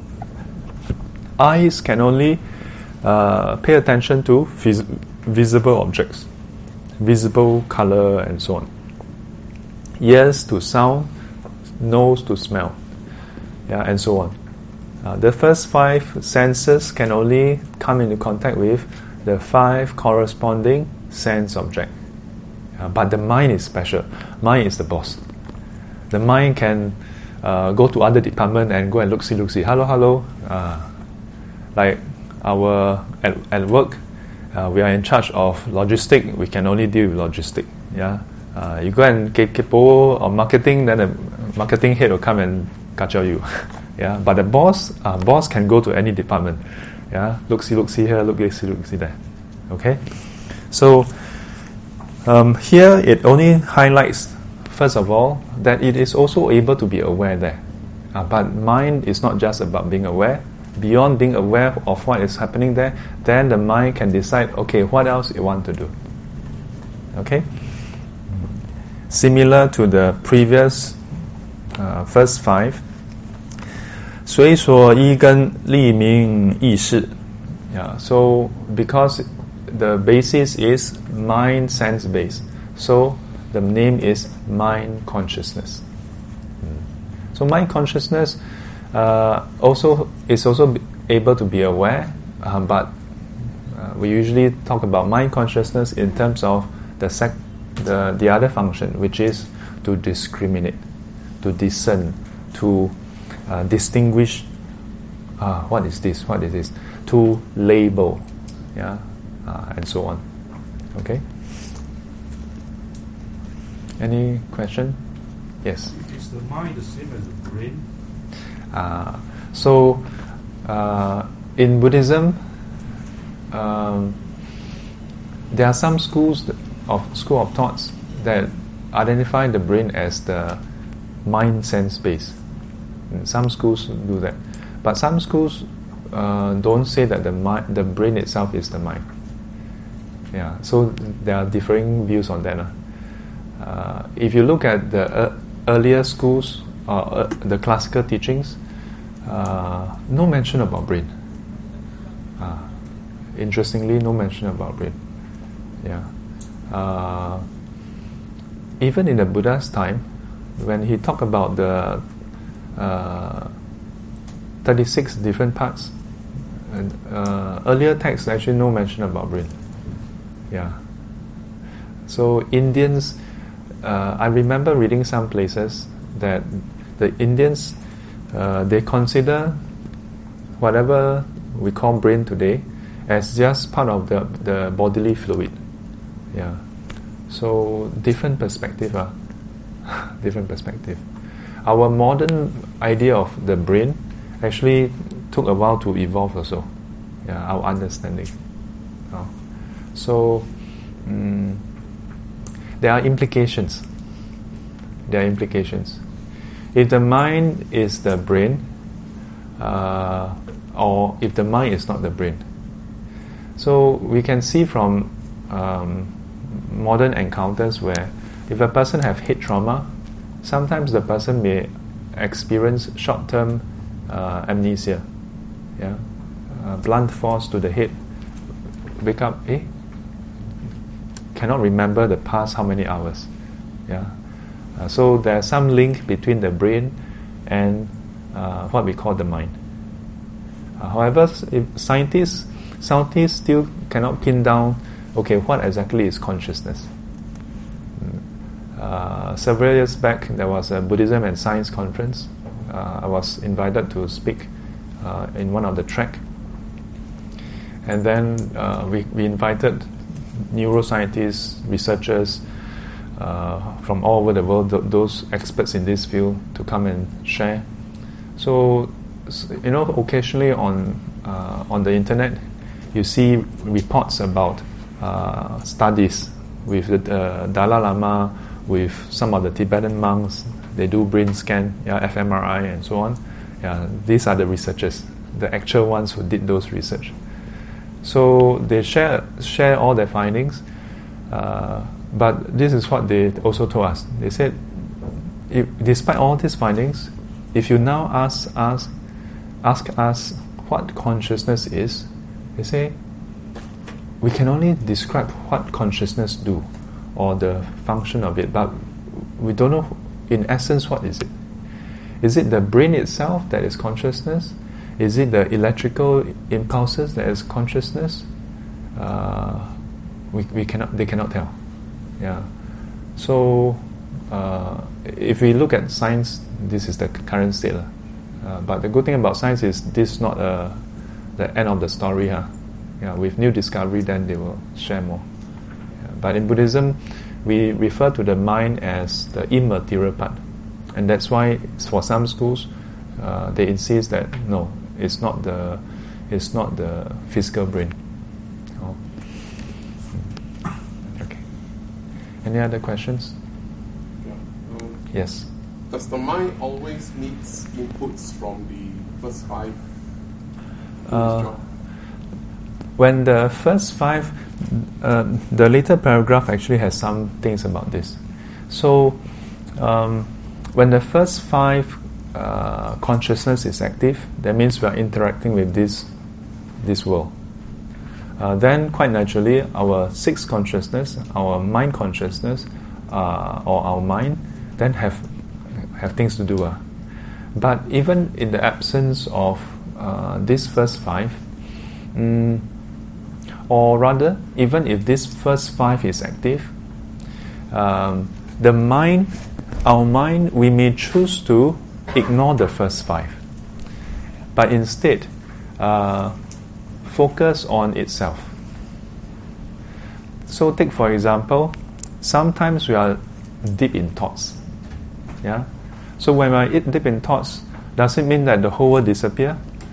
No, the whole world is still there, and it's not as though we go into a coma or fall asleep. Uh, even when we, our eyes are open in a train, yeah, or even in a traffic light, then we are deep in thoughts. You know, sometimes some people at the traffic light, then the light turn green and they are still there for a while. Sometimes it's because they check their handphone. Sometimes it's because they are deep in thoughts.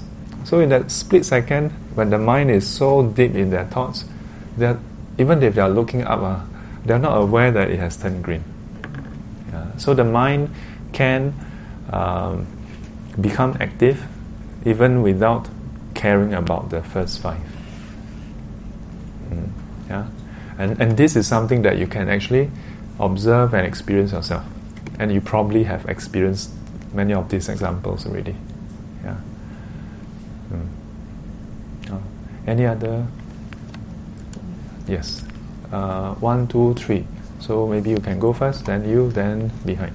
Um, from what I saw from the commentary today, uh, it Yes. looks a lot like uh, what's being mentioned in the Surangama Sutra, uh-huh. Leng Yan Jing. So is there a relationship between Yogacara school and that? Ah, so um, a good part of what we have covered so far is actually covered not uh, in Leng Yan Jing and also in other uh, sutras. Yeah, for example, um, uh, where is it? For example, this 根净是 yeah, uh, this is found inside the Pali Canon. Yeah. Uh, so Leng Yan Jing itself, it actually covers a lot of different teachings. Uh, uh, Leng Yan Jing, can it be considered 唯识? Uh, sometimes the sutras itself, uh, uh, when it was first taught, it may not have any uh, it probably don't have that kind of segregation or this is Yogacara, Weishi, or this is Zhongguan. Yeah, because uh, these schools came later. Uh, uh, is there any particular aspect of uh, Le that you find like the, the parallel? Oh. Uh huh. So I, I, I was thinking whether when wrote this, Uh-huh. there was any reference. Uh, no clear reference. Yeah. So far, so far, no clear reference. Yeah. Uh, And the part about um, 心不在内不在外不在中间 so Oh. the part where the Buddha discussed about what the mind is ah, okay. Mm. For sure, in even in different schools, there will be some uh, parallel. lah. Yeah. After all, uh, all these are the, the teachings of the book uh, that is based on the Buddha's teaching. Yeah, so they should point in the same general direction. Yeah. Uh, Jialing? I'm not too sure if I hear correctly. Uh-huh. So I think when you said the mind sense space is the same as The mind sense base, is similar to mana. uh, not not similar, is mana. Mana. Yes, is mana. And, and it is the thinking part of the mind. It is the uh, the mind consciousness is the is yeah The the mind consciousness the mind consciousness Is the thinking part of the mind. Yeah. I cannot think of anything else like but you say in Buddhism the mind has other functions, but I can only think of the thinking part when it comes to the mind. oh so in Buddhism the mind is also responsible for emotions the feeling part also part of mind So it's not here. huh That means it's not here. It's not the mana. not not explicitly stated here Is it important to know this part or just know that there's another name for it? Instead of breaking down, say, okay, there's this thinking part, there's the non-thinking part, the emotions part. Well, here we are talking first about the consciousness, then which is the heart, yeah. Then later there's a whole section, the second section, 心所, yeah, which is about um, the the other aspects of the mind, which is the counterpart to the consciousness itself. Yeah, then you'll find that there's a lot of description of what we call today emotions. In the Buddha's time, uh, what what I find in the classical teachings is that um, the way the way emotions are understood, uh, I think I mentioned previously, the way emotions are understood is quite different from how we look at it today. Today, we take emotions out of out separately, and there's a whole field of study. I mean, psychology is a, a, lot has to do with emotions, uh, yeah. Whereas in the Buddha's time, everything that is non-physical is under mental, yeah, which would include feelings, yeah, or emotions, if you will. Getting confused. You said mental formation, like Yeah, it's all. Yeah, it's all. It's all part of. Yeah, the first two, the first two section. Maybe I can refer you to. So, if you look at the first two section, yeah. Uh, if you all refer to this paper that I give it, give out today, you'll notice that the first one is about the it consciousness. Then the second section, yeah, here it used the word mental associates. Yeah, cetasika. Uh, this whole section is huge. Uh. It has subsection A, B, C, D, E, F. Yeah, so all these are part of uh, different aspects of the mind, yeah, the mental states. Yeah. Now, if you look at some of the description here, for example, uh, anger. Yeah, is anger an emotion? We call it emotion, right? But in the Buddha's time, they, they don't classify it separately as emotions. Uh, it's just part of the mental states. We call it a mental states. Yeah, or here, uh, in some technical book, then they call it uh, mental concomitant. Yeah, but what, what, what is what is the question? like because this one is very confusing. Then I'm wondering like Wait, wait, this one is very confusing. Wh- What is confusing? the the six uh, sense space. I mean the mind sense space is Uh-huh. equal to mana. Then you have the, all these things that comes in, and it's the mental part. But then somehow or other, if this five part is to look at the world in this hundred dhammas, then five aggregates is also looking at the world from that five aggregates. Yeah So then the mental, per, um, the perception, the mental formation all jumble up together because the some of the terms are about the same. Why is it jumbled up? Like We haven't covered, we, we we're still on the first eight, lah. we haven't covered the 受想行. 受想行 we haven't covered yet, lah. you will still have it. Yeah, so don't, don't jump to conclusion that it's all jumbled up. Uh, no, because I think it's jumbled because you said this is only the mental part without the emotion. Then I'm getting very confused. Yeah, because this is the mind consciousness. Man. What, what, are you, what are you confused about? Somehow or other the terms just like when you say the thinking part, then I'm thinking what else is the mind doing besides thinking? It's only thinking. It only comes in to think. No, that's, that's why just now I highlighted that to, to call it thinking mind is a redundancy. But then I highlighted that in Buddhism, mind is a huge, all-encompassing term. Do you, uh, do you understand this part? That mind is not what we usually call mind. In Buddhism, mind is anything. Yeah, anything that is non-physical is classified under mind. Okay. Can you understand this part? Mind is just a label. I can call it X, uh, X. Let's just call it X. Don't Don't uh. So, so is it the same mind. Uh, uh, don't bring in nama now. Okay, Just mind. Mind is So in our day-to-day speech, we, we call it mind, heart, soul. Yeah? That's your confusion now because when we talk about mind, heart, soul, mind is always about thinking only. okay. But in Buddhism, first lesson, this is the second lesson, I I keep highlighting. Mind uh, is a very big term and I'm interchangeably using between mind and heart. The 心意识 Yeah, 心意识.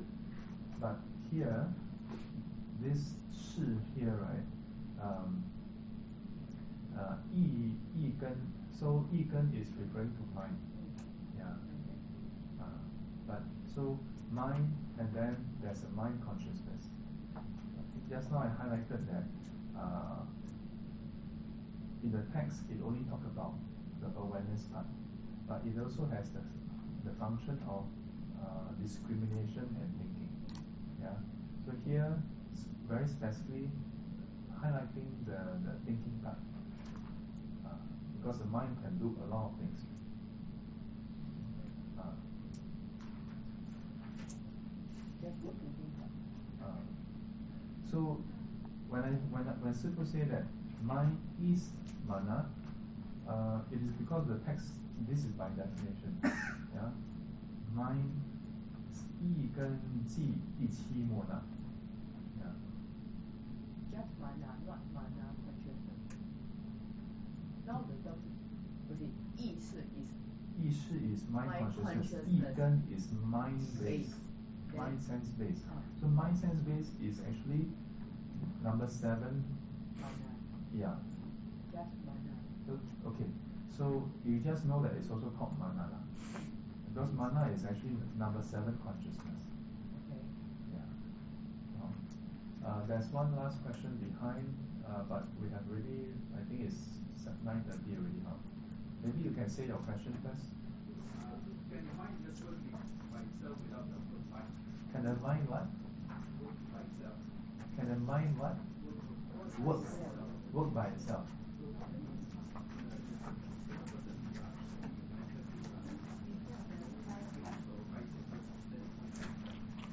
Can the mind work by itself? When you hear voices. Uh, well, it is it's possible that the mind, yeah, the mind can definitely function by itself. Yeah, whether when it, when you're sleeping or when you're awake. Yeah. Yeah. yeah.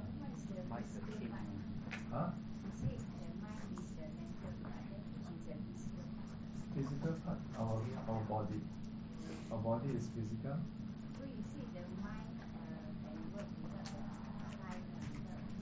Uh huh. Yeah.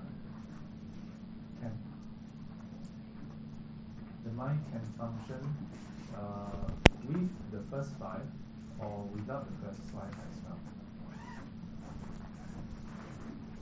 Okay.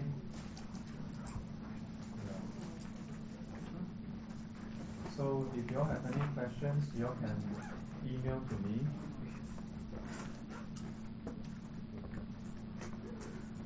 I have also created the the podcast. So the podcast is uh, if you search buying car with your uh, iPhone using the podcast app inside your iPhone, search for buying car. I don't know whether you need to capitalize it. You should find it inside. Um, let me just show you very quickly the buying car thing. So podcast. Okay, let me just show you. Uh, so if you open up, then you see this icon, uh, podcast. Oh, sorry, very bright.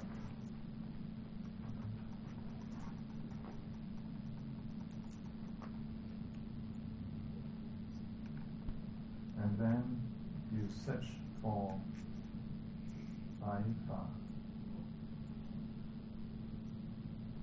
Yeah, so you should see this. Then you click on it. Then you can subscribe. Yeah, Baifa, treatise on 100 Dharma.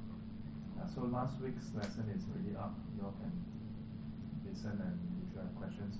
So today's lesson is also recorded. Then we'll try to put it up as soon as I can. Um, so you just search for Baifa, you should find it. Uh, uh, it is also available on Podbean, uh, but it may take a while for it to appear there. Uh, so you all can go and search. Okay?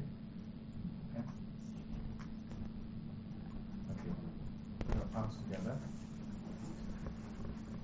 愿消三障诸烦恼，愿消三障诸烦恼，愿得智慧真明了，愿得智慧真明了，普愿罪障悉消除，普愿罪障悉消除，世世常行菩萨道，世世常行菩萨道。阿弥陀佛，阿弥陀佛，起立。